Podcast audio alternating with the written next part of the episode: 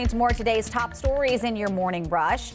Happening tonight, people living in South Charlotte could lose their battle against a new development going up at Ardrey Kell High School. Charlotte's rezoning committee will vote on a proposal for a new elementary school and apartment complex, but people living in that area say it can't handle the extra traffic and congestion. That meeting is set for 5 tonight.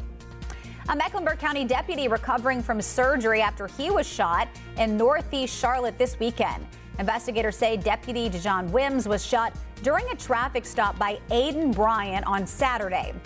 Wims shot back and hit Bryant. Bryant went to the hospital and is currently in police custody. No word yet on his condition. CMPD says a 15 year old has died after he was shot in North Charlotte on Friday night. Police say it happened outside an apartment complex on Mallard Park Drive just before 11. Police say the teen was sent to the hospital where he died on Sunday. Investigators are still looking for a suspect. If you know anything, please call Crime Stoppers. And today marks four years since the world lost evangelist and North Carolina native Billy Graham.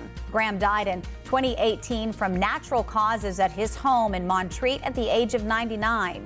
He retired to his mountain home back in 2005 after spending nearly 60 years preaching on the road.